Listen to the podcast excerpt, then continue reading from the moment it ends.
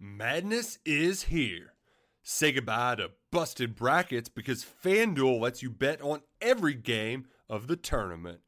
Whether you're betting on a big upset or a one seed, it's time to go dancing on America's number one sportsbook. Right now, new customers get $200 in bonus bets if your first $5 bet wins on FanDuel. That's 200 bucks to use on point spreads money lines. You can even pick who's going to win it all. Just visit fanduel.com slash on three and bet on college hoops until they cut down the nets. Must be 21 and older and present in select states. First online real money wager only. $10 first deposit required. Bonus issued as non withdrawable bonus. Bets that expire seven days after receipt. See terms at sportsbook.fanduel.com. Fanduel is offering online sports wagering in Kansas under an agreement with Kansas Star Casino LLC. Gambling problem? Call 1 800 Gambler or visit fanduel.com slash RG in Colorado, Iowa, Michigan, New Jersey, Ohio. Pennsylvania, Illinois, Kentucky, Tennessee, Virginia, and Vermont. Call 1 800 Next Step or text Next Step to 53342 in Arizona 1 888 789 7777 or visit ccpg.org slash chat in Connecticut 1 800 9 with it in Indiana 1 800 522 4700 or visit ksgamblinghelp.com com in Kansas, 1 770 STOP in Louisiana. Visit mdgamblinghelp.org in Maryland. Visit 1 800 gambler.net in West Virginia or call 1 800 522 4700 in Wyoming. Hope is here. Visit gamblinghelplinema.org or call 800 327 5050 for 24 7 support in Massachusetts or call 1 877 8 HOPE NY or text Hope NY in New York.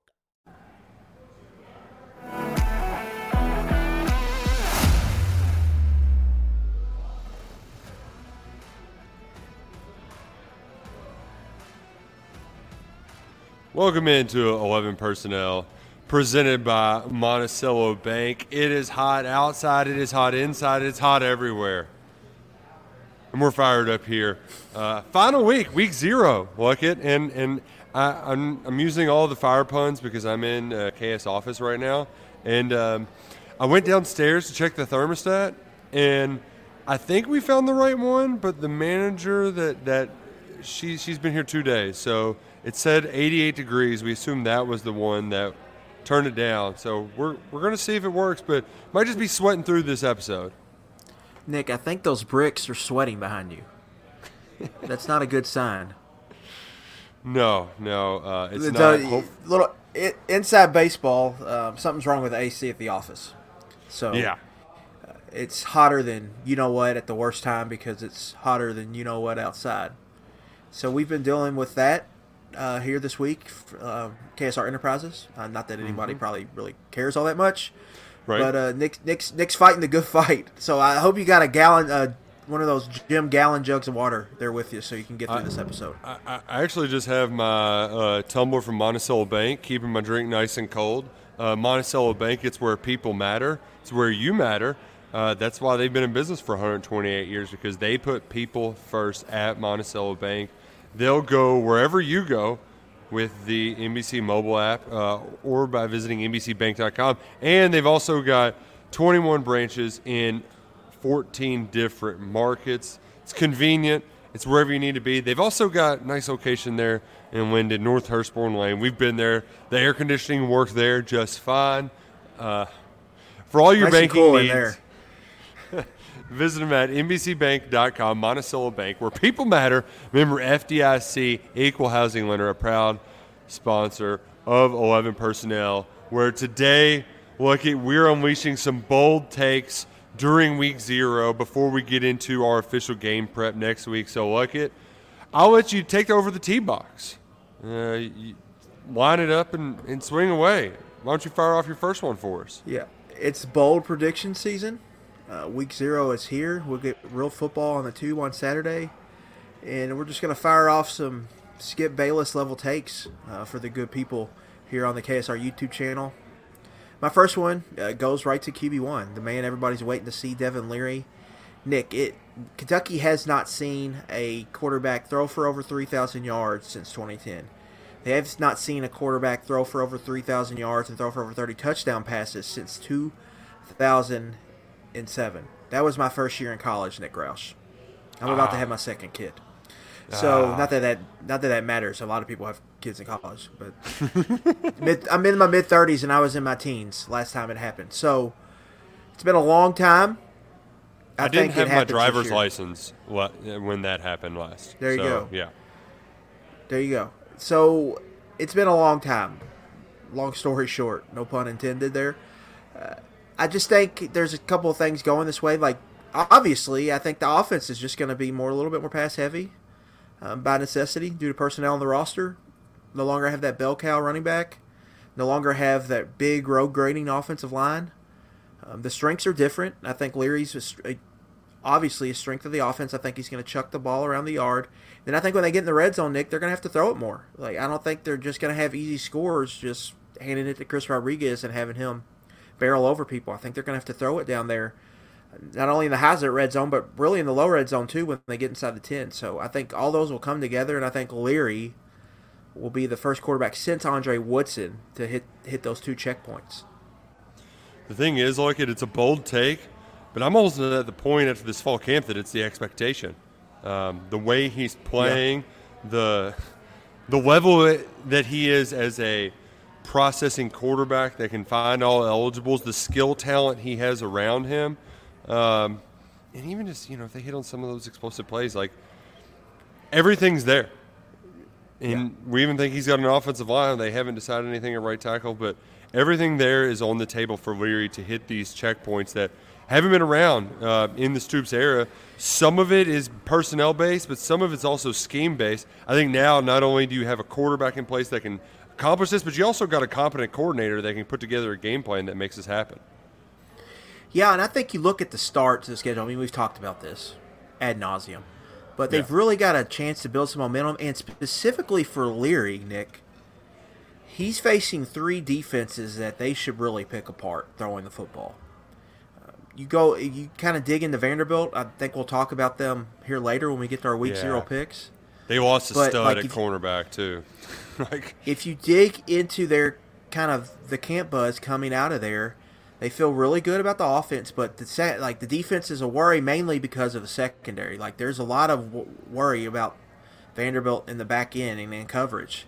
So Kentucky could go down. I mean, there's a path where Leary you could look up week five and numbers wise, he's up there with everybody in the like up there with Caleb Williams and some other people just from a raw numbers standpoint, and that could create some real momentum for the program nationally and within that football building. Um, it would allow that team to play with a lot of confidence when the schedule gets tougher. So I just think there's there's a path for him to really maybe reach some college football stardom here, and we've seen a lot of buzz. I think really starting with SEC media days, Nick. I mean, it's really ramped up and into fall camp, and he's one of the more popular, I think, players um, in the college football space. Where you know we talk about the 20 or 30 most talked about guys heading into the year. I would say Devin Leary is among that group. So there's just a chance here where he can really have a big season. It's kind of teed up for him now. We just got to see him go do it. Nope, you're you're exactly right. Um, go have at it, Mr. Leary. And after you watch us, you can watch him. He's hanging out with Andy Staples at Andy Staples on three. That show's airing at 8 p.m. Monday through through Thursday, and then it's on podcast the next day. Um, really enjoy those interviews, like it, uh, especially when he had on uh, Biff Poggi from Yeah, Charlotte, man which right like, there. Yeah, dude, Biff cut off tee. uh, Biff, uh, he's got big Biff energy, but he's also like he's like uh, Biff is one of those who comes across as a Biff on the facade, but inside, like, dude was a hedge hedge fund manager. You know, he's a real smart guy. Yeah. So I'm gonna be fascinated to, to follow along with Charlotte. But a lot of good stuff at Andy Staples on three. Um, if you haven't checked it out yet, and there's a lot of good Yeah, stuff just- that. Yeah, I was gonna say subscribe to the On Three YouTube channel because they they'll have cut ups of Andy's podcast, so you'll get Mm-hmm. you can even see just the interview and you get to see all the content. It'll it'll hit your feed right there at the front if you're if you're subscribed to the On Three channel. I mean they're pumping out like eight to ten videos Yeah. a day, so they got all a kinds of stuff on there. They got three, I think, shows go live during the week. So yeah, and I think JD pick pick our main pick goes live two or three times a week. I think so.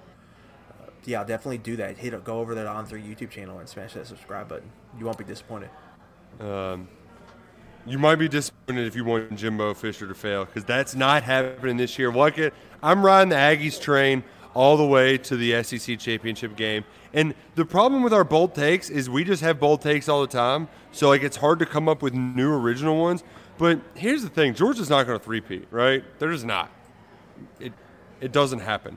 Now it might yeah. happen in the SEC championship game where they can they can pull off another win over you know they can beat up on A and M. But I'm just I'm all in on this young talented core that uh, got on campus a year ago, was a little too raw, but is going to be really disruptive, particularly in the trenches on the defensive line. Uh, and I just, I'm all in a Petrino, man. I, will drink that Kool Aid a little bit because uh, mostly I just want to see him get another job, go elsewhere. But um, of the big picture takes, I'm just, I'm buying the Texas A&M stonks this year. Um, so uh, I don't know where to catch those in at, but I'll, I'll happily buy those stonks. Ikro Halal, Nick, in the chat says Roush is sweating Vaseline.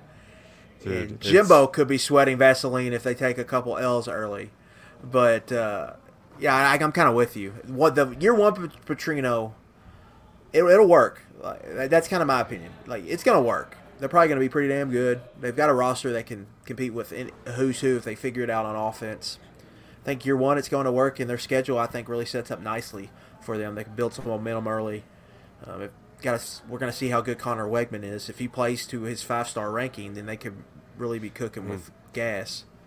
Devon, uh, Achane, and Rueben Owens, like that could be. Well, Achane's out.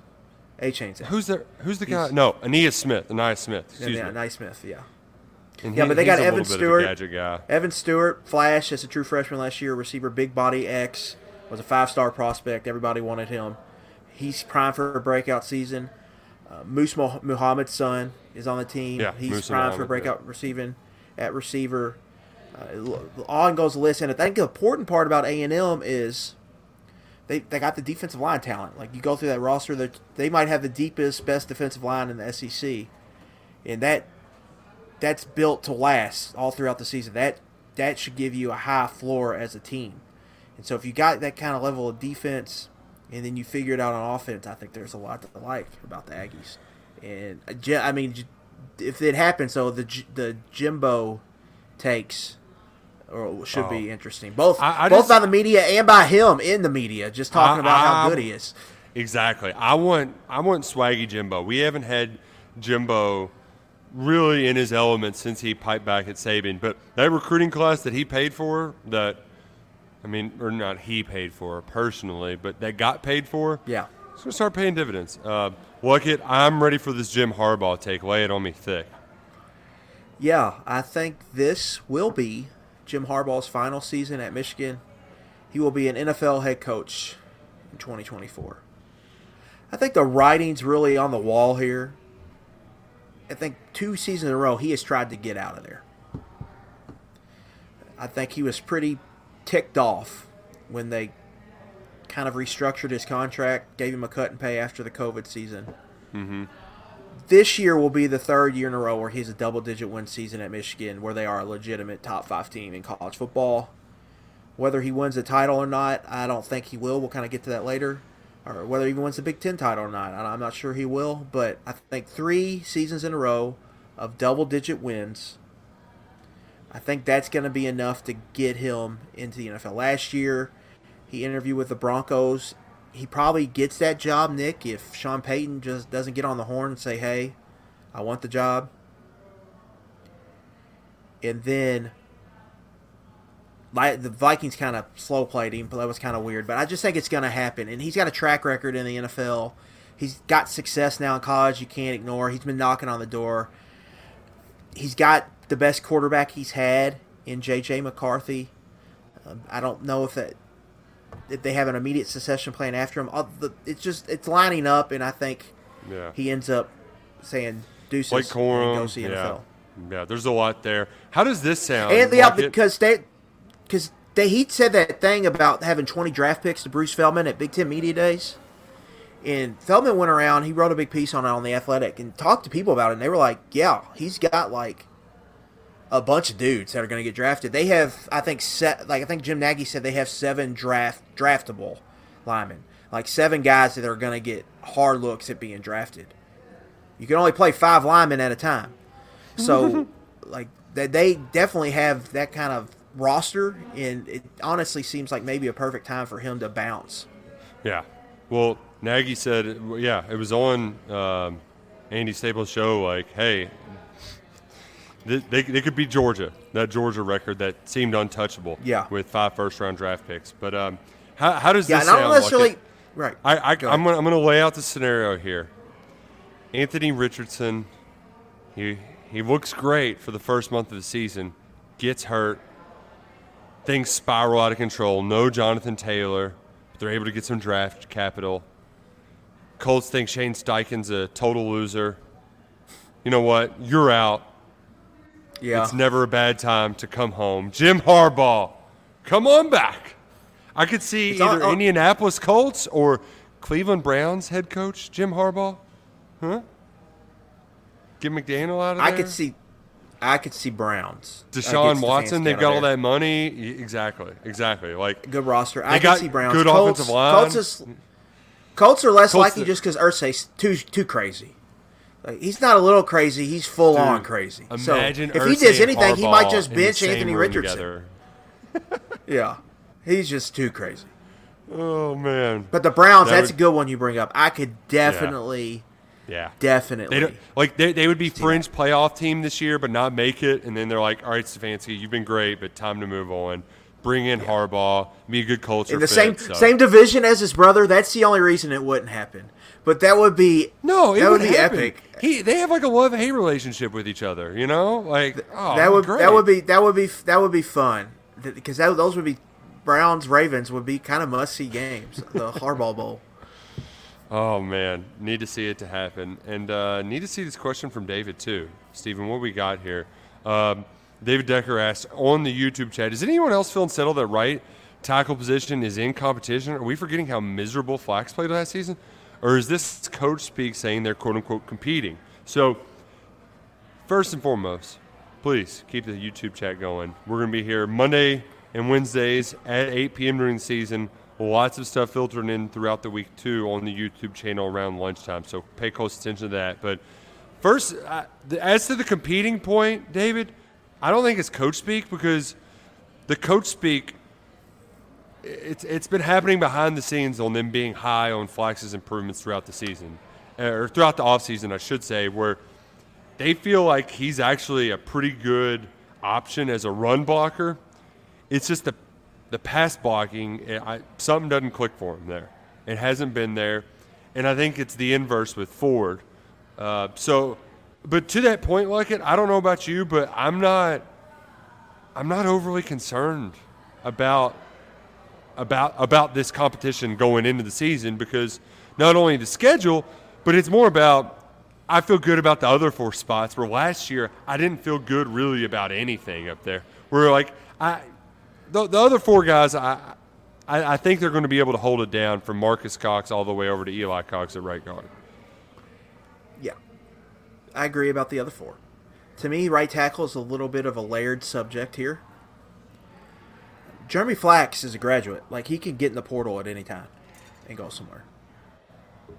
Uh, so, like South Carolina just added a guy from UAB who's going to be who just joined the team this week, and Shane Beamer said he's probably going to play week one. Yeah. So like you can add start. players. And whether you think Flax is terrible or not, he's six foot five, six foot six, three hundred thirty pounds, and has played SEC offensive tackle. If that guy enters the portal, he's going to have lots of options. Yeah. It just And you're and then That's just, and then you're toast if somebody gets hurt because there's not So I yeah. So that what I'm getting to is I think it was very important to have him like have him feel like he has a legit chance to win this job and linger this battle out in the camp. Now, with that said, it does uh, unsettle me somewhat that Courtland Ford just hasn't grabbed the reins and fully taken over this job. Um, it was this time last year, Nick, where we found out David Wohlabaugh was going to be the starting right tackle. So, like, this is typically where if you have a position, they just go ahead and say it and give it to somebody. They're not wanting to do that here. So that has me worried. I think with Ford, a lot of it is from a play strength aspect and just not getting blown back, creating firm pockets and being able to do stuff in the run game.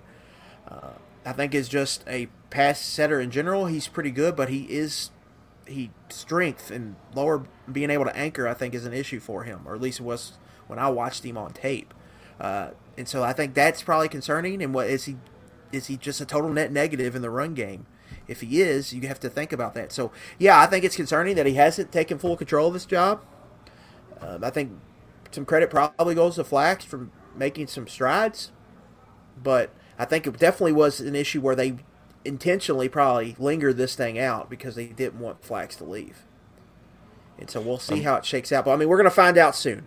Uh, yeah, Nick, yeah. Ball State has a good defensive front.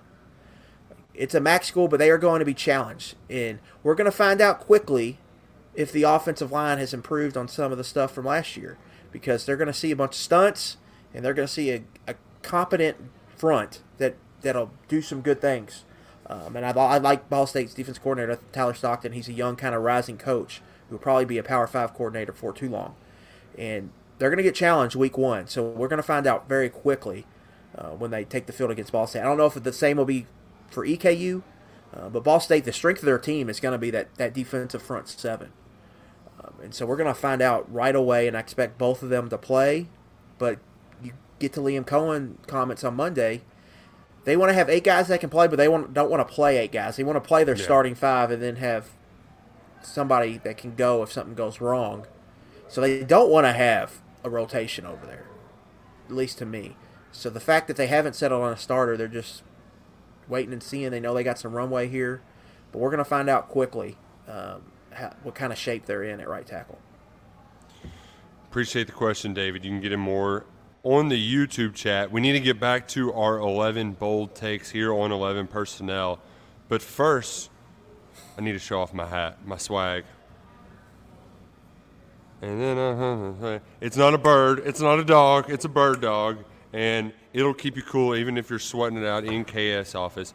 Bird Dogs, the best apparel in the business. Look at what I like too is um, I did this last night where came straight from Lexington in my business attire, quote unquote, um, and then just cut grass because the shorts are that comfortable. They look the part, but they feel the part. Where you you can get the best of both worlds. So not only do they have the shorts, but they also got great polos. And when you use promo code KSR, you're gonna get this hat for free 50. So go online right now, birddogs.com. Upgrade your wardrobe this fall. Add a little versatility to your game. You know, be be a little bit of uh, Demie Sumo-Karngbaye, right? Play a little receiver, play a little running back. Rock Bird Dogs this fall at Kroger Field and use promo code KSR when you do, it, and they're gonna hook you up with a free hat. Love our friends over at Bird Dogs. Love our friends at Bird Dogs. What I do not love is Dabo Swinney. It's been really nice to have Dabo out of the picture the last couple of years because they just they haven't been nationally relevant. Um, once the DJU disaster happened, he had that opener where he was seeing ghosts against Georgia, and it really hasn't been the same. So we haven't really had to deal with Dabo the last two years.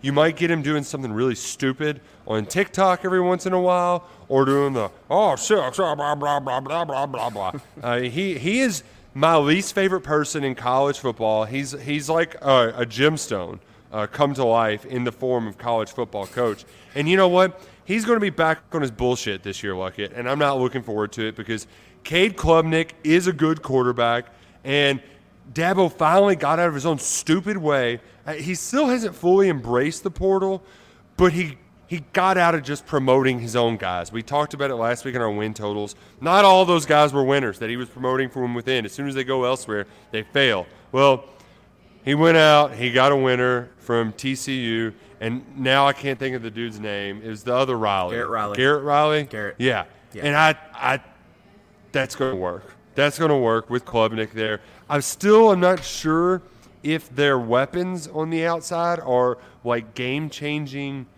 uh, they can win the national title weapons, right? Like that they're the Mike Williamses of the world. but um, with Shipley back there, he's dynamic enough.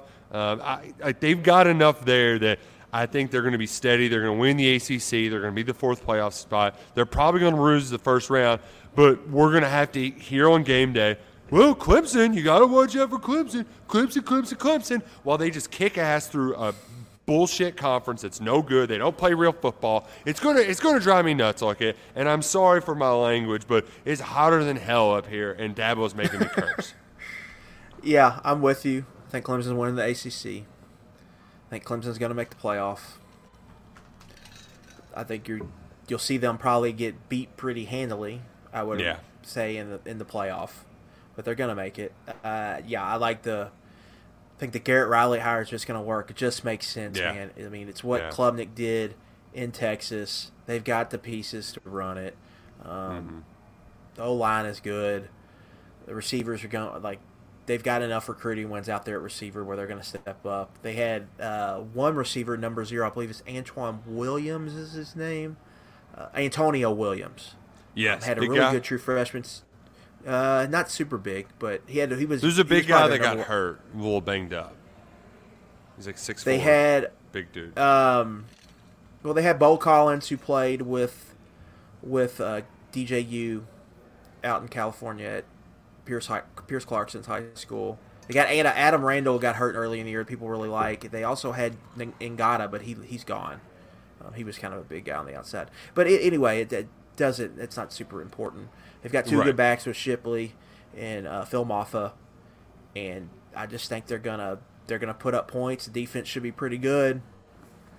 They should win that league. I think. I think they'll beat Florida yep. State twice. I do think they'll make the playoff. And you're right. We'll have to hear the. Da- I mean, the Dabo stick. They'll have college game day. Will probably go to Clemson when they host Florida State at the end of September, and Clemson will win that game, and that the, the hype will start then. Um, but for me, it's just how, how high can that offense get? Because I think Klubnik Nick can be a high, legitimate Heisman Trophy contender. Uh, if he had like, if you pulled up Max Duggan's stats, and if, if that's just what happened at Clemson, but it was Cade Klubnik wearing the tiger paw on his. Oh yeah, people are going to fall for it. Now it's it, will so, be a little bit different. We'll see what everybody else does. But, yeah, right, we'll see what right. everyone else does. But yeah, I could just you could see that. He'll be on those lists. happening. Yeah. It and one of my favorite plays week one. It's going to be on my card. Is they're going to Duke and they're a twelve point favorite.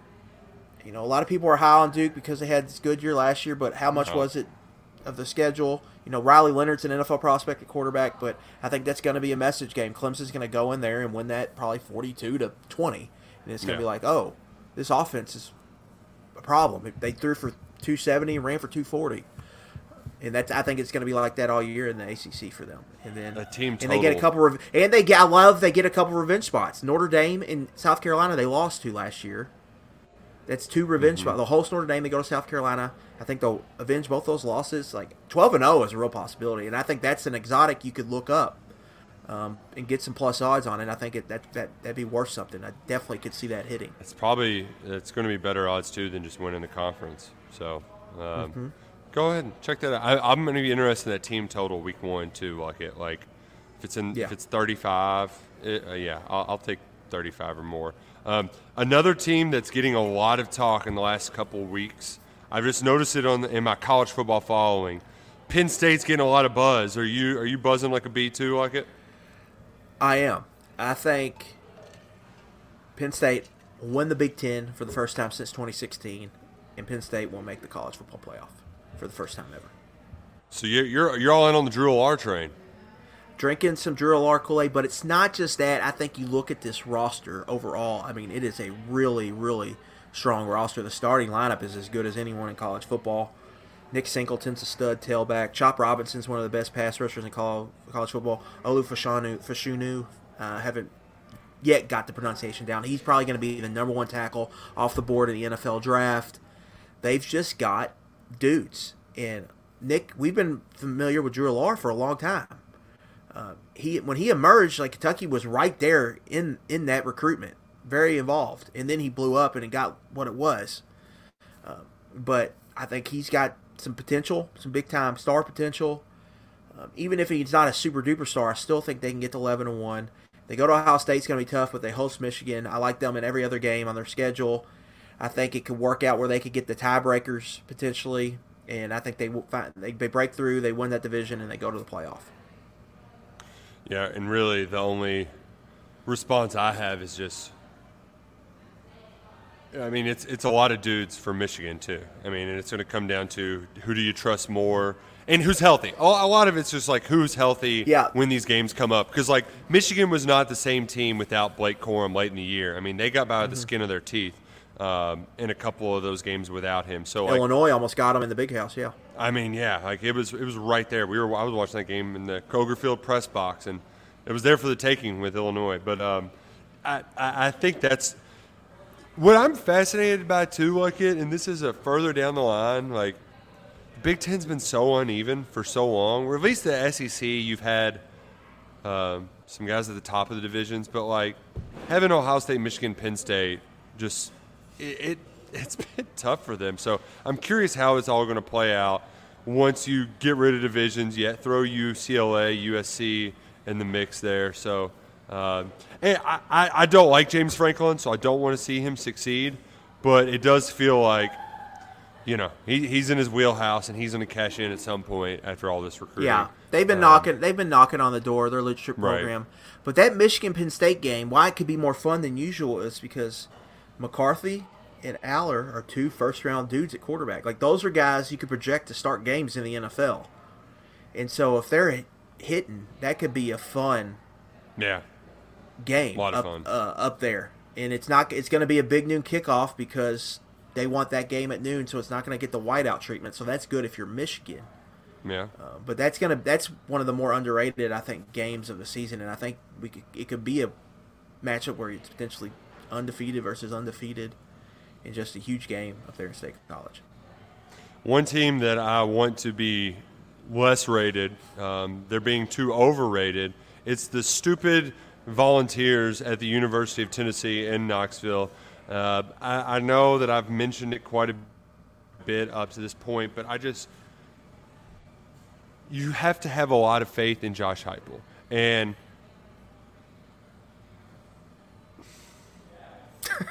you're having a tough time with this. I, I am, I am, and I know some of it is definitely going to be personal, but and they're, they're going to beat the brakes off of Virginia next week. It's going to get really ugly. But Tennessee, they, they, they don't just strike a crawl in Kentucky fans.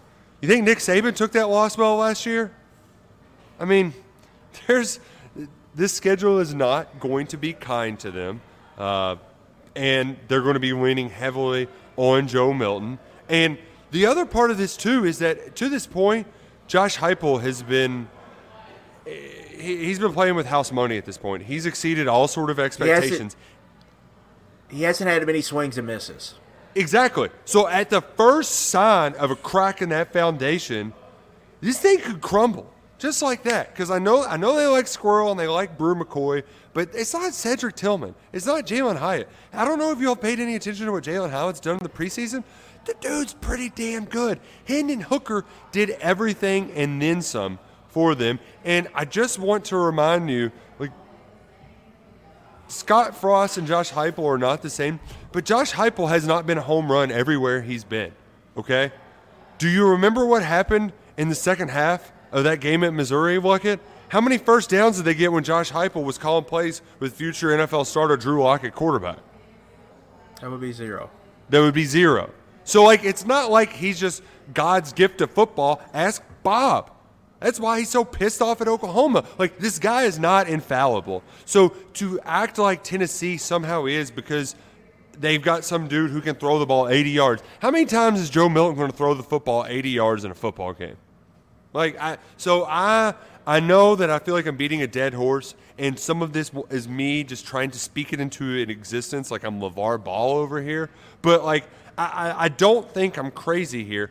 This is this is not going to be a walk in the park for the Volunteers. And I really, I really think Brad White's got something up his sleeve for him. I, I think, as Michael Jordan, uh, infamous, you know, he's he's taking that personally. So I really hope the the Vols are going to fall flat this season, and some of it's at Kentucky's expense. Yeah, a couple things here. number one, I do think you just gotta give you have to give Heupel a little bit of the benefit of the doubt here, right now, because people really haven't figured out his offense. The one person to, or one team to do it has been Georgia, but that's only because of their defensive line. Like that's only because they're able to out talent them specifically and play man coverage on the outside and stop the run. And so, like you mentioned, the loss of receiver, it, it's not going to really like those receivers are just going to put up numbers. It's got you kind of have to look at it like Mike Leach quarterbacks, where man they had a receiver 60 catches, 1400 yards, 11 touchdowns. Wow, this guy must be really good. Well, or he's just wide open all the time because of the scheme. They're just running vertical choice routes, and where he's either bending it inside or running it to the sideline deep, based off the coverage. And so uh, you kind of have to remember that. You know, there was uh, like Hyatt won the Biletnikoff, but he wasn't the best receiver in college football last year. I mean, everybody I think knows it was Marvin Harrison Jr., but you could you couldn't deny the numbers uh, because they were just so ridiculous. The thing with Tennessee, and I've always talked about it, is we have a long track record of Heupel running the scheme, and we've got it. He's done it with good quarterbacks: Drew Lock, Dillon Gabriel, Joe Milton, and Hendon Hooker. No, and then if you even go back to the Baylor offenses with Art Nick, no one ran it like like Hooker. When you look at the completion percentage oh, and his depth, average depth of target, he was averaging over 10, 11 yards to throw. So that means he was throwing it deep a lot, and his completion percentage was high 60s into the 70s a lot of last year. If he's doing that, there's just not much you can do. Now, I don't think that's sustainable. Well, yeah. I think you're going to see a big drop because at UCF, Gabriel was in the high 50s. At Missouri, Lock was in the high 50s. And I think Milton's probably going to be in the mid to high 50s. So, what does that look like when there's a lot more incompletions in a stretched out SEC season? That's the question to me. But mm. you do have to give them a benefit of the doubt. And they're a team. You just have to know going in, you've got to go score 35 points to win this game. You're not going and beating them 24 to 20. So you have to know that they're going to be one of the best offenses, scoring offenses in the country, but I don't think they're going to be infallible. But I want to see them without Hooker. What does it look like with Milton? What does it look like with this, um, the volleyball player? And so that's how I really want to judge it is on this year. I think this is going to be a big year for what, at least my my kind of thoughts on Heupel. But I do think he's earned some benefit of the doubt, and they're going to go score points but ha- are they going to be like 50 points a game points or is it going to be down 37 36 where they're going to have games where they're maybe a disappointing 27 points and then you can go and beat them because they do leave their defense hanging out to dry and that's that's not i don't think there's any doubt about that um, they are susceptible to get beat and to get boat race potentially like we saw against south carolina because of their style of play if the offense isn't cooking and I think that could happen maybe a little bit more often, but we have to see it. I mean, I mean if Hooker goes out here and it's completing sixty-seven percent of his passes, uh, there's not much. There's not much you can do. Heupel is the he would be kind of the king of college football, but we'll see if the, the, the game finds a way to humble people usually, and we'll see yep. if that happens. Uh, it's not going to completely show itself at Florida, but when the Roadrunners of UTSA come to town, it's going to be a little bit of scare. And then A and M at home, at Alabama, Kentucky. They're winning any of them. Losers. Get them out of here. You mentioned def- big defensive lines. They can put pressure on a rebuilding offensive line. They lost a lot up there, including Darnell Wright, of the best offensive tackles of football, future first round draft pick. I think I know a guy or two on that Kentucky defensive line that can cause some problems. We'll get to more of that later. But look at first, let's go down to Houston where Dana Holgorsen's hair is flying in the wind.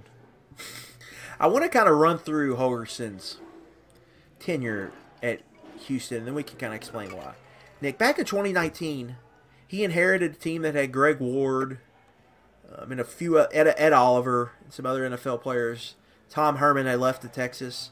Like I don't know if you remember, they did like the like college football tanking. Yeah, they played four games. They lost a few few games. A bunch of guys redshirted and left. So they D'Eriq went totally tanked. one of them, correct? Yeah, yeah. D'Eriq Yeah. King was a quarterback, not Greg Ward at quarterback. D'Eriq King is what I meant. Sorry about Yeah. that. Um, and so that happens, then the COVID year. COVID year happens. He bounces back in 2021 and has a great season. They won, they lose their first game, won rip off 11 in a row, play Cincinnati for the American title, um, the Cincinnati playoff team. Then go and beat Auburn, in a bowl game. Great year for Houston. Getting to the Big 12, a lot of momentum. They go eight and five last year. Disappointing eight and five. Um, Clayton Tune and um, Tank Yeah. Dell were on that offense.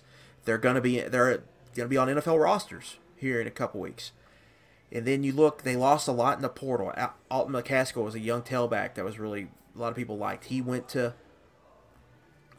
Colorado with Deion. Cameron Johnson was an all conference guard. He's at Missouri. Um, and there's a few others sprinkled in there. And so you add all that together, they're going to the Big 12. Like, I, I just don't think things are going well here. Now, they gave him an extension after the 2021 season. I believe the, the buyout is projected right around like 15, 16, 17 million. But they have Tillman Fertitta, who's worth billions, and who, who will pay it if it gets bad enough and I think it could get bad enough. I mean, you look at the start; they could lose week like UTSA you just mentioned. They get them at home week one. They could lose that one. Uh, TCU at home week three, they could lose that, and then they go to Texas Tech week five. That could be a loss, and they come off the bye and they host West Virginia on a Thursday night in October. I believe October twelfth, and it would be sweet justice for West Virginia because Dana Holgorsen used to be the head coach there. If Neal Brown and them go in there, knock off Houston on the road, and then they fire Holgorsen the next day. I, I mean, I could just see it happening. Like this screams kind of a four and eight season, and I don't know if he survives a third losing season in five years at Houston. Um, they Well- had the one twelve and two year, but it's it's going to be different here in the Big Twelve, and this is a job could get a lot of high quality candidates because the Big Twelve is on safer footing now. It's on ESPN. Houston is kind of a recruiting Middle sleeper. of the state of We- we're- Texas, yeah. We're seeing all right. We're seeing what UCF is doing with some momentum and some like stability with Gus. They could go and get their kind of Gus Malzahn and raise their recruiting ceiling, and then go and make some noise in the Big Twelve.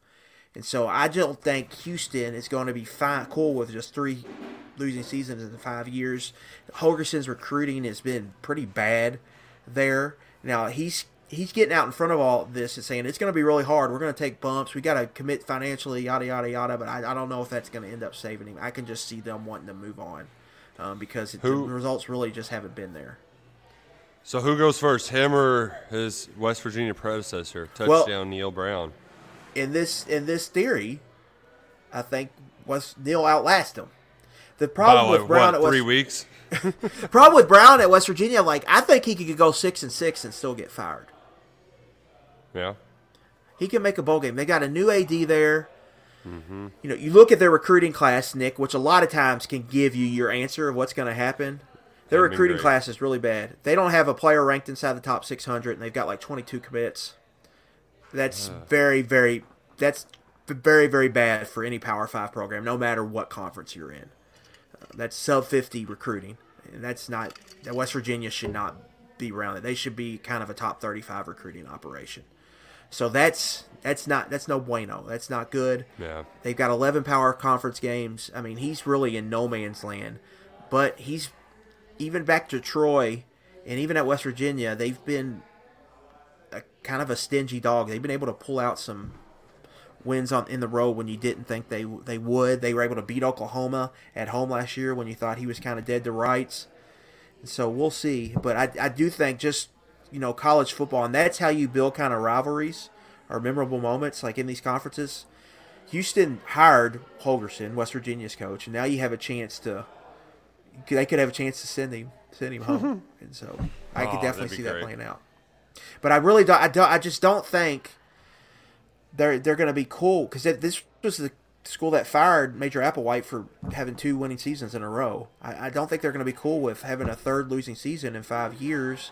And this job has some real value. Like there's going to they'll have legitimate candidates that will want this job, and I, I could see them uh, definitely wanting to move on. Dan Mullen, Houston head coach, make it happen. Oh, that could be interesting.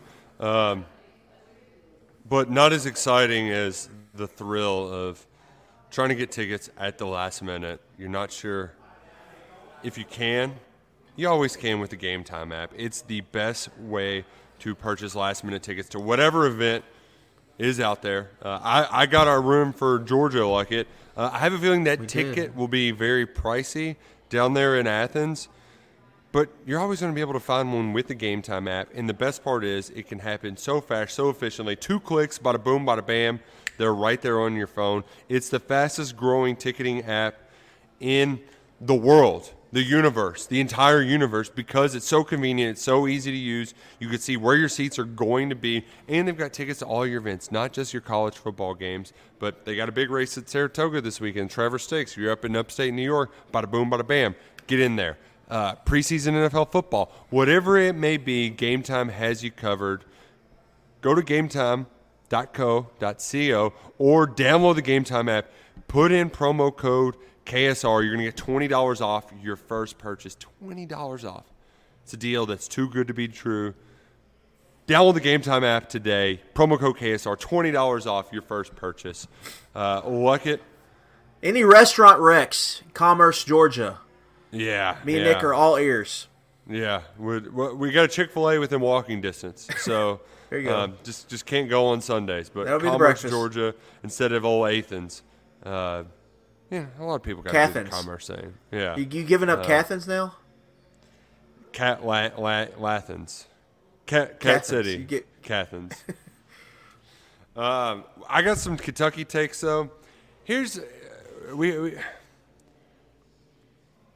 I think this team it, they haven't been great at actually c- creating turnovers, creating havoc plays. And even though they're replacing two cornerbacks, I think this team bold take most interceptions of the Mark Stoops era. The leader, can you name the team that was the leader in interceptions like it? 2020. COVID year, in, in only 11 games, they had 16 interceptions, which is crazy, but a lot of those were courtesy of Jarrett Guarantano, uh, just throwing the ball directly into the numbers of the Kentucky defenders. But the way that they're going to be able to confuse teams with personnel packages, guys like Alex Afari that can play a Sam linebacker but also drop back into coverage, Yeah. with experienced safeties at multiple positions, and and also athletic guy like Deere Jackson. He's not an athlete in space, but the dude's got a nose for the ball out there. He gets hands on passes. Uh, Trevin Wallace is a great athlete. I think his team's going to have a ton of interceptions. Maxwell Hairston, he had a ton this spring. I think he's sneaky sticky. And the way that Devin Leary has forced this team in this secondary to take up their game a notch, I, I, I think we're going to see a lot of interceptions this fall. Like it. Yeah, they're due, I would say. They're due for a plus 12 turnover margin. Mm-hmm. You get that with one of the best quarterbacks in the SEC, that combo, that could lead to some really good things, Yeah. potentially. So we'll, we'll see. They Ball production has just been a thing for me. Like making Yeah. the plays when they're there. Like when the ball's there, Go catch do it. You know? Yeah. Yeah. You got to go make make It's- the play, make the grabs, make the plays. We, we did the list list of cups episode where they mentioned Madden. How many times have you heard Kirk er, or who was it that would make the same? That's why he's not a receiver. Uh, Was it? Uh, Pat Summerall. was it? But I, I don't remember if it was that or if it was actually because didn't they have Corso in the booth for those early college football games with Herbstreit? Or yeah, I, I think it was. Yeah, I think that's what you're thinking of. That's Yeah, I think- receiver. Yeah, yeah. Yeah, that's, that was cool. They had it was Nessler was it Brad Herb Nessler Street, with them? N- yeah, Nessler it was, Bressler, the, Herbie, the and uh, yeah. Corso. I'm wondering what they'll do for the new game. Like, who will be the announcers? I mean, they got to get Herbie and Fowler. I would think. I would assume I so. Yeah. If it's Joel Klatt and Gus Johnson, I'm gonna lose my damn mind. I cannot hear Joel Klatt just Big Tim, like that's all he that comes out of his mouth. That dude cannot say one critical thing. And I know people love Gus. Gus is not a college football announcer. He's just not. Like I that you're, you're, you stop trying to make fetch happen. Go back to March Madness, Gus, where you belong.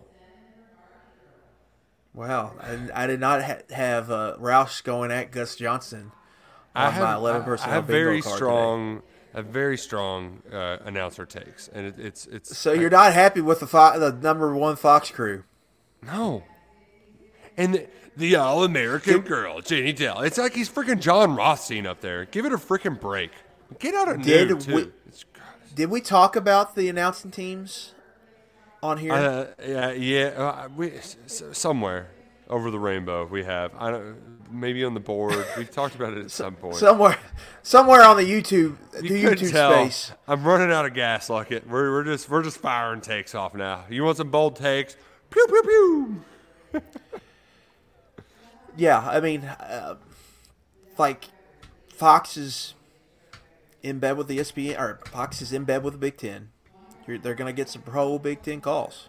I mean, God bless him. Peter Burns will just like he doesn't think any other conference exists. So I mean, Oh, it is what it is. oh yeah, yeah. I'm sure It- we're going shoe to get. works on the other foot. Yeah. I'm sure we're going to get some pro uh, ESP, SEC, ESPN calls here pretty soon. Uh-huh. And I am interested about that, Nick, because we saw it a little last year because Herbstreit called a fair amount of SEC games, and he typically did not do that in past. Kentucky, Tennessee, he Mm-hmm. called South Carolina, Tennessee. Um, there were a couple others he called on like the ESPN main time game. They just put someone else on ABC, and he went and did SEC. So I'll be game. interested to see if that happens this year. If he just calls a lot, a lot, a lot more of those SEC on ESPN in games. The I I actually like the Tim Brando calling the random late night FS1 game in the Big 12. I didn't see than- him on their uh, their brought their announcer list, so I don't know if he's doing that for them. He's he's year. he's been a big take guy on Twitter lately, so I'm I'm worried They- he's just like Benetti and getting out of Huard it. is a Benetti and Huard's a good yes, team on Fox. they're yeah they're very good. Well, and my my just big thing is I want to, I like when I can learn something from the people who are calling the game. And Joel Klatt doesn't make me feel smarter about college football. It's just like how this guy is so great. Like I you opening week they're gonna eh, it's not going to be it's on CBS, but like I mean, imagine them trying to sell me on Indiana, somebody from Indiana, because you know they would, right? Forget who their Big Ten noon game is. It's a good one too. Um, their first game is Colorado TCU. That's big noon Saturday, week one. That's what fun. we'll have on the iPad in the press box, at least for the first quarter. And then we'll see Ohio. State, Indiana. I, I I'm looking forward to the internet bullying CBS to Bolivia for having Ohio State, Indiana to open up their Big Ten coverage. Uh, love seeing the internet just universally pan the Florida Netflix doc. I just like I don't need them. I don't need anything like here's how great Florida was. Like oh, more Urban Meyer, and you know what it is? I think it's part of just like Urban Meyer is the worst human on television. Like just like I, I just can't. I can't. I, I, I just don't like hearing Urban Meyer on TV because he just he's so disingenuous. So like the fact that Netflix is just like, here we go, we're going to talk about how great you were at Florida. Like no, I want I want to know the bad things. Like I, I want I want to hear the bad stuff. That wasn't there. Instead, it was just talking about how great it was. So. I don't have much free time. I'm going to be watching Week Zero this week, so I'm not going to be watching Swamp Dogs or whatever the hell that stupid show is. I don't need more Tim. I don't need Tim Tebow and I don't need Urban Meyer on my screen.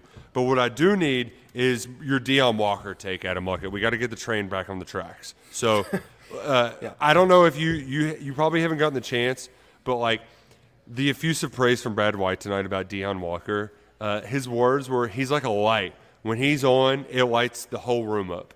Uh, so Deone Walker, the expectations are high if he's bringing it on a consistent basis. Anwar Stewart said he's being a gnat in order to make sure that Deone is always on his A game. So let's hear your Deone Walker take if this gnat is drawn to a light.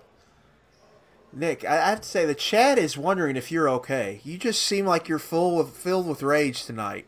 I'm just unhinged. Just you- these eight o'clock Are you shows. heat, heat, heat aggression up there in the office? What's going on? we, we, the heat forced us to move the kickoff back to 8 p.m. like all the high school games. So we're, we're getting a little fast and loose. We're going to to go back and check the tape and reevaluate. But as I'm mid, like we're moving to 8. It's going to be a little bit different. And right now I'm, I'm doing radio at 8 a.m. and shows at 8 p.m. So uh, things are going to get a little bit crazy here on the YouTube chat uh, yeah, here, here, here to start off this football season. Chaka Cummings, bruh, he about to lose the rest of his hair.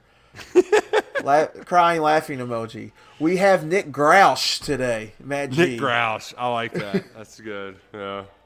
Um, Nick Grouch today from JMB's. Man, they- you just firing people up today. Uh, fired up.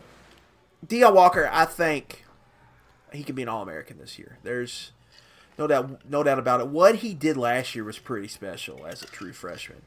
Played multiple positions. I believe he led the team or was second in the team in pressures. He was the best pass rusher. He was a force against the run, and he did it throughout the season. Like what what really stood out to me, where I was like, Deone Walker, man, he might be really like special. Was not necessarily that big play at Florida. It was mm-hmm. when they went and played Ole Miss in that tempo team, and he played like fifty something snaps, and played well through all four quarters. Like I was like, this dude can go a little bit. Yeah. And yeah. and so I think he can just have, he's just going to have a special season. Um, they they're moving him around. That's going to be a big thing. He can he's a two way player. He's going to impact the run. He can influence pockets. He can get after the quarterback. And he's a guy like when you talk about the who can wreck Tennessee game plans, it's players like Deone Walker. And so I think he, he a huge, huge season is coming for him. And when we make the next draft trip, Nick, KSR draft trip, it's probably going to be following Deone. I just I love the chat right now. Not to stretch from Deone Walker take, but steam is coming out of somewhere. It's definitely not his ears. Um, that's one thing. Uh, if you if, if, I look at a certain angle, I do not have ears sticking out. Um, ooh, heck yeah, Roush. Uh, John says 25% of this podcast is Grouch complaining about things. I like Grouch. Uh, Nicholas the Grouch coming out to, to play. But here's one thing I will get fired up about to piggyback off your Deone Walker take. It is Ryan here, and I have a question for you. What do you do when you win? Like, are you a fist pumper? A woohooer, a hand clapper, a high fiver. I kind of like the high five, but if you want to hone in on those winning moves, check out Chumba Casino. At ChumbaCasino.com, choose from hundreds of social casino style games for your chance to redeem serious cash prizes. There are new game releases weekly, plus free daily bonuses. So don't wait. Start having the most fun ever at ChumbaCasino.com. No purchase necessary. VGW. Void were prohibited by law. See terms and conditions. 18 plus. I'm I mentioned it earlier in the summer, but I'm very high on Jamarius Dinkins and Khalil Saunders. I think they're going to be the guys that third down's going to happen. Everybody's going to be watching number zero, and then there's going to be a sack, and then you're looking down at your program to figure out who's 95, who's 92, and it's Dinkins, the Spider, and Khalil Saunders. Uh, Dinkins, he's got, I mean, he's what, like six foot five, 260 pounds playing nose. So he's really big. He's really long. He's got a lot of juice in the pass rush. He could create some havoc. So you can have a scenario where you have Dinkins and Walker and Saunders. You can kind of just mess with them where pre snap, the offensive line doesn't know where Deone's going to line up and that's going to yeah. create some confusion up there. And then those other guys take advantage, or they slide everybody. Everybody starts paying attention to them. Uh, Anwar Stewart called Khalil Saunders his X factor on this defensive line. I've just I'm really high on those guys. And if you if there's some players out there where you're like, I feel like we know everybody. These are some guys further down on the roster that I think are going to make a serious, serious impact on the pass rush this fall. Think there's some strength in numbers with that defensive line. They've got a lot of guys who've played football and played in big moments and some high leverage situations. A lot of good quality depth there. They're going to have a nice rotation, and you're right. Deone Walker can create opportunities um, for everyone else. It's like when you got a basketball guy who's really good off the bounce, can get into the paint, draw, suck in defenses, and then you're going to get open shooters are going to have wide open looks. I think this is going to happen a lot for defensive linemen around Walker. They're going to have winnable situations, and they got to capitalize. And right, it's been a while since we've seen a defense just kind of swarm and make a bunch of sacks. I mean, all the way back to 2019, uh, really was the last time we really saw that, and they're due because um, it's got to be more than one. It, like Deone yeah. Walker's going to wreak havoc, but we saw Josh Paschal wreak a bunch of havoc well, it was like top five, I believe, in the SEC in pressures in 2021, but the sacks didn't follow because no one else was um, really helping him out a lot of the year. They need they need some more consistency around him. They've got a veteran room, an experienced room, a capable room with a lot of quality players, and the pass it needs to come. This needs to be the year. So um, I definitely believe it could come, but we got to see it. The the other player that um, you're going to hear a lot from is one Anthony Brown at wide receiver, true freshman. He's really the only freshman that I think is going to be a part of the rotation this fall after you had such a big year from a lot of guys out there. Um, but Brown, he's going to be a player for the Cats. Uh, there's there's no ifs, ands, or buts about it. But here's the thing: normally we spend about the last 15 minutes of the pod talking about our picks for the upcoming week. We're just going to break off that part of the show. That's just going to be Friday. So Friday at lunchtime throughout the year, you're going to get some some some picks. A weekend preview, I don't know, pigskin preview, what are we going to call it? Something like the along those lines. And if you're a member of KSR Plus, uh, we're also going to have our own pick'em league um, with some nice prizes. I think from our friends at Bird Dog. Some more details are going to be announced on that later this week on KS Board. So keep in lock for that. Uh, but we're not doing that now. Week zero is here. Look it, we get to make real bets. We're gonna make get to make real bets, and people forget that Rich Rod is a FBS football coach. Once again, Jacksonville State was pretty good for him in his first year back as a head coach. After that weird ending in Arizona, a very awkward finish too with his kid in hand. But uh, they're dogs. Dogs are howling. The bird dogs are howling. Give me Jacksonville State plus one in the opener uh, against UTEP. Yeah, I, I don't hate that. I, I looked at that. Uh, Rich Rod, Rich Rod to West Virginia potentially. If you, Jacksonville Little State gets out to seven and two, eight and two, there's going to be, I would say, um, I'm sure Louisville's got the bring Brohm home guy. I'm sure there's the bring Rich Rod home guy Well- in West Virginia somewhere. Schiano at Rutgers, and, and here's the other thing too. Look at Godfrey's already dropping that around, so you know it's there's something to it. Um, Yeah, I I Yeah. definitely think that's going to get ramped up there. yeah. for me, I'm starting with the big one. It's Notre Dame, Navy. Start the day off over in Ireland. Notre Dame, if you've forgotten, they Sam Hartman's their quarterback. The guy at Wake Forest who threw for gazillion yards was one of the better college football quarterbacks the last few years. It's going to be a scheme change at Notre Dame, but this is a matchup where Notre Dame's familiar with Navy, so the option is not really going to catch them by surprise. Navy fired Ken Niumatalolo, but they're keeping the option. And Brian Newberry's going to be the new head coach. But Hartman's first game, Gerad Parker, former Kentucky receiver, his first game at offense coordinator. I think they're I think they're going to come out fast and hit Navy early. I like Notre Dame first quarter minus six and a half. Get that opening script touchdown. Get a couple stops. Maybe even get in position for a second score. Uh, I could definitely see them getting out to a 10, 14 nothing lead here early. And so I like Notre Dame. I don't want to lay the full number for the game, but I do like first quarter minus six and a half. Um, I didn't know too the full story behind Week Zero. Like, I mean, I remember the first big Week Zero, Florida Miami. yeah, I sort believe of deal. Godfrey also reported that. Yeah, yeah, Washington like Post. part of it was the the waivers to go across seas, but I knew some of it had to do with Hawaii. Like Hawaii can get the extra Mm-hmm. one because like their travel schedule schedule's just tough. So Hawaii at Vandy's happening week one. I didn't realize that any team that plays Hawaii at all can play week zero. So that's where we get a lot of these matchups. Um, it was really interesting stuff by Godfrey. He had it in the Washington Post, and I believe that was a free article. Um the other thing was like FCS teams that want some exposure, um, they can get in on it as well. and I mean essentially a money thing. ESPN for the 150th year in 2019, mm-hmm. they asked Miami and Florida to move up. So that happened, and then they created this Ireland game. So if you're going to Ireland, they say the benefit of going to Ireland is you, you get an extra bye. Mm-hmm. Nebraska Illinois was supposed to be the first one in 2021, but COVID, so they Right. let them play that game at home. And then last year was Nebraska and Northwestern. This year's Notre Dame and Navy, and next year it's I I think another Big Ten team. Two Big Ten teams are going over there. Um, so you so you get that, and then there was talk or buzz that they tried to get Colorado and Arizona State to move up this T- year. Colorado TCU, yeah, which would have been awesome. No, I- was- Imagine that this it was- week. It was Colorado Arizona State because I think it was going to be an ESPN game, Ah, okay, okay. But the both the schools turned it down, which is unfortunate because that's all this weekend needed.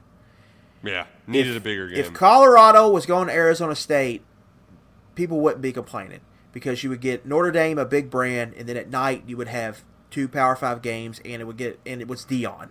So everybody in the college, any type of college football space would have been glued to the couch to watch that game. So disappointing that we didn't get that, uh, but we still get some football, and I'm going to watch Yeah. the heck out of it. Yeah, I'm going to lay the six and a half with Jerry Kill in that ESPN prime time. New Mexico State in prime time, minus six and a half. Let's ride.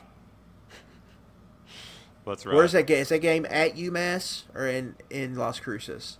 At Las Cruces. Which Las Cruces? Do you remember the story about the tree that was growing from the stands? Yes. Yeah, that was something. That Jerry Kill never would have thought, but he he might get a little something going there. How hot is it going to be there? How many times do we see his tattoo during the broadcast? Three. I mean, it's going to be a Yeah. lot.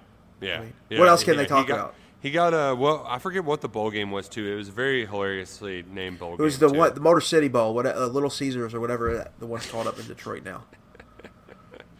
Oh, it's pretty great. It's pretty great. Uh, you got any other final plays before we get out of here? Yeah, I got I got two more here. Ohio plus two and a half at San Diego State. I believe this is a three thirty game on CBS Sports Network. Kurtis Rourke is one of the more underrated quarterbacks in the country. Uh, he's got a chance to be the best quarterback in the group of five. Ohio was really good last year. I like them again. San Diego State is kind of going the wrong direction under Brady Hoke. I like getting points with the Bobcats there. Uh, I think they're going to win outright. And then the third one is Vanderbilt, Hawaii. I'm going with the team total, Vanderbilt. Team total is 36 and a half. I'm going over for the Commodores. If again, practice, false practice reports down, in Nashville was excited about AJ Swann, really excited about these receivers. Will Sheppard, they think could be one of the better receivers in SEC. Offensive line is improved. They don't know about tailback, but they're going they think they're going to be able to throw the football around the yard. Um, defense is a worry, but they played Hawaii last year. Nick dropped 63 points on them. Um, in all their G5 games, they scored over 36 and a half points last year. Um, and I think the offense is going to be improved this year. So I think Swann's going to have a big day. I think they, I think they get to 40 fairly easily um, on on Saturday night. And that's another game. I think it's going to be 99 at kickoff down there in Nashville. So that's going to be a scorcher. Uh, but I think Vandy's passing game has a big day, and they they put some points up on the board, and what should be an easy win for them. So give me the over Vanderbilt 36 and a half, along with Ohio plus two and a half, and Notre Dame first quarter minus six and a half. There you have it, folks. Um, I'm going to put together a parlay for every game too, because like, what's the point of having only eight football games if you can't put together eight teamers? So we'll share our picks on KS Board. Enjoy the opening week of college football. It's not great, but it's college football, baby. And next week we'll be back right. getting you ready for Kentucky versus Ball State. For Adam Luckett, I'm Nick Roush. This has been 11 Personnel presented by Monticello Bank. Go Cats and go Kroger.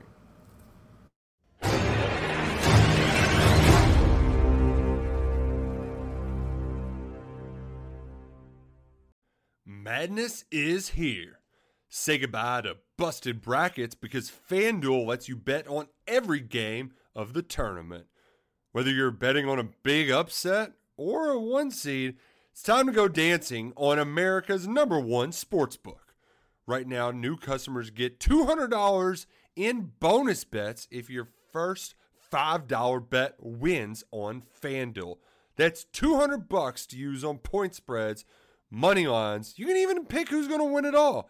Just visit fanduel.com slash on three and bet on college hoops until they cut down the nets. Must be 21 and older and present in select states. First online real money wager only. $10 first deposit required. Bonus issued as non withdrawable bonus. Bets that expire seven days after receipt. See terms at sportsbook.fanduel.com. Fanduel is offering online sports wagering in Kansas under an agreement with Kansas Star Casino LLC. Gambling problem? Call 1 800 Gambler or visit fanduel.com slash RG in Colorado, Iowa, Michigan, New Jersey, Ohio. Pennsylvania, Illinois, Kentucky, Tennessee, Virginia, and Vermont. Call 1 800 Next Step or text Next Step to 53342 in Arizona 1 888 789 7777 or visit ccpg.org slash chat in Connecticut 1 800 9 with it in Indiana 1 800 522 4700 or visit ksgamblinghelp.com com in Kansas, 1 770 stop in Louisiana. Visit mdgamblinghelp.org in Maryland. Visit 1 1-800-GAMBLER.net in West Virginia or call 1 800 522 4700 in Wyoming. Hope is here. Visit gamblinghelplinema.org or call 800 327 5050 for 24 7 support in Massachusetts or call 1 877 8 HOPE NY or text HOPE NY in New York.